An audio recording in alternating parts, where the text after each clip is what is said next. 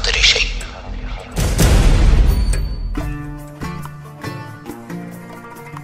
حياكم الله.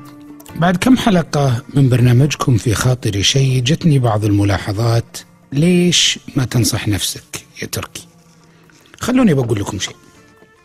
الملاحظات اللي يبديها العبد الفقير إلى الله كلها أو معظمها أخوكم ومحاكيكم يقع فيها.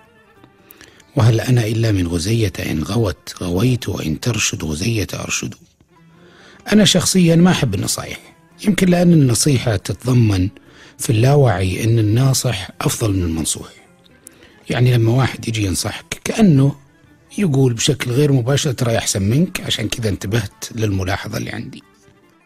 عشان كذا بقول لكم يا جماعة الخير تراني أول من يخطي لكن خلونا نتذكر المقولة المشهورة رب حامل فقه إلى من هو أفقه منه.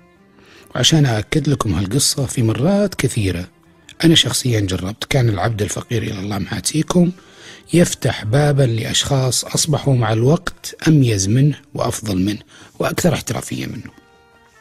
القصة يا جماعة الخير ما هي بقصة نصايح هي ملاحظات. خلونا نفكر فيها سوا.